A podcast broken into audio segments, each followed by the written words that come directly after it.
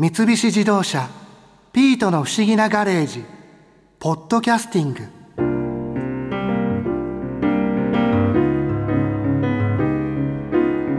クリスマスの歴史は分かりましたけど新一さんとマリアさんのクリスマスイブはどうだったんです？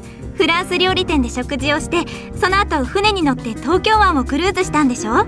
ええ。マリアさん新一さんからティファニーのネックレスをもらった時は死ぬほど嬉しかったって言ってましたよ。えマリアさんが？カオルのおしゃべり。いいじゃないですか。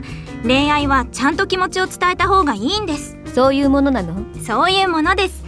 でプレゼントした後どうしたんです？ああいやそれはあのその僕にとって大事な思い出なので秘密にさせてください。そうよ。カオルには秘密。ねえ新一わかりましたでも聞かなくても2人の様子を見ていればおおよそ見当はつきますけどね。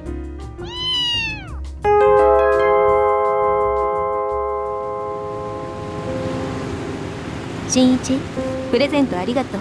どう？このネックレス。私に似合う？その白いドレスにすごく似合ってますよ。嬉しい。宝物にするわ。喜んでもらえて僕も嬉しいです。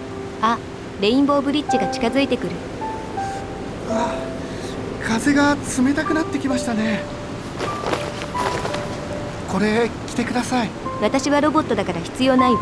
でもマリアさんドレス1枚で寒そうだから。新一ありがとう。優しいのね。ねえ新一。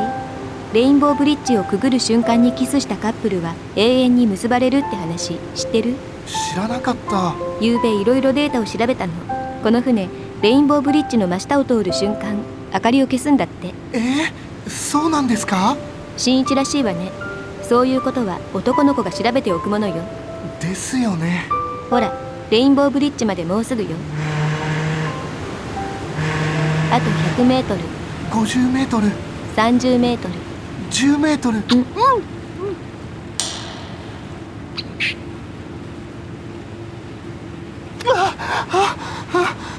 マリアさん今年の正月新年になった瞬間にキスして以来ね。あの時はまだボッコさんだったからマリアさんとは初めてですよ。そっか。これで僕たち永遠に結ばれるってことですよね。私はこれからもずっと片思いだわ。何を言うんですか？両思いですよ。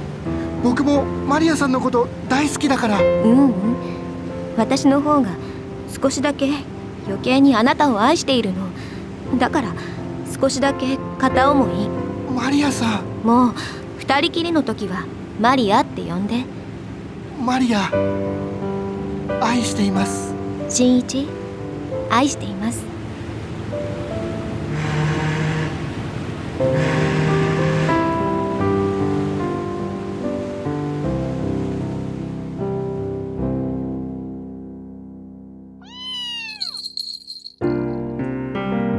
カオルさっきから一人で何をニヤニヤしてるの？いやー2人ともやるなって思って。ちょっと勝手に僕らのクリスマスを想像しないでください。そうですよね。想像するだけじゃつまらないから博士に頼んで便利カーでクリスマスイブに戻って実際に確認してこようっと。それだけはやめて。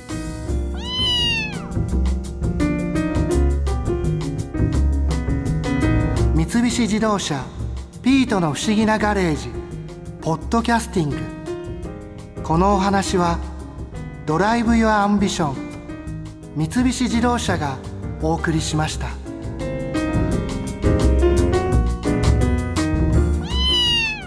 ここで耳寄りなお知らせです。ピートの不思議なガレージをもっと楽しみたいという方は毎週土曜日の夕方5時東京 FM をはじめお近くの FM 局で放送の三菱自動車ピートの不思議なガレージをお聞きください。外に出かけたくなるとっておきのお話満載でお届けしています。